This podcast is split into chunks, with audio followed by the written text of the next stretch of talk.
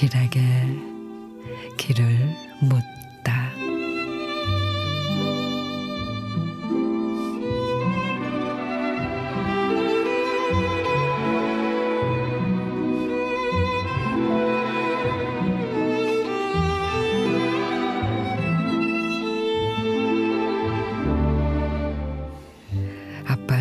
거짓말쟁이다.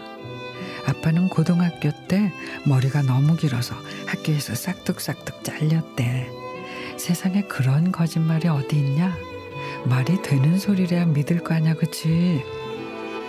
엄마는 거짓말쟁이다. 고등학교 때 치마가 너무 짧다고 반성문 쓰고 벌 청소도 했대.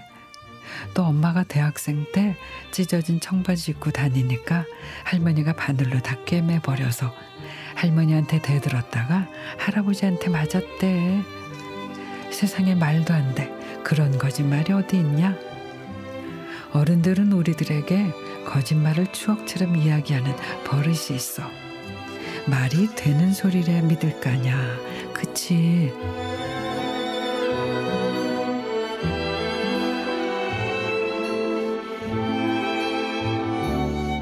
양영길 시인의 말도 안 돼. 요즘 아이들은 절대 믿지 않을 거짓말 같은 일. 말도 안 되는 그 추억들이 그리운 건 왜일까요?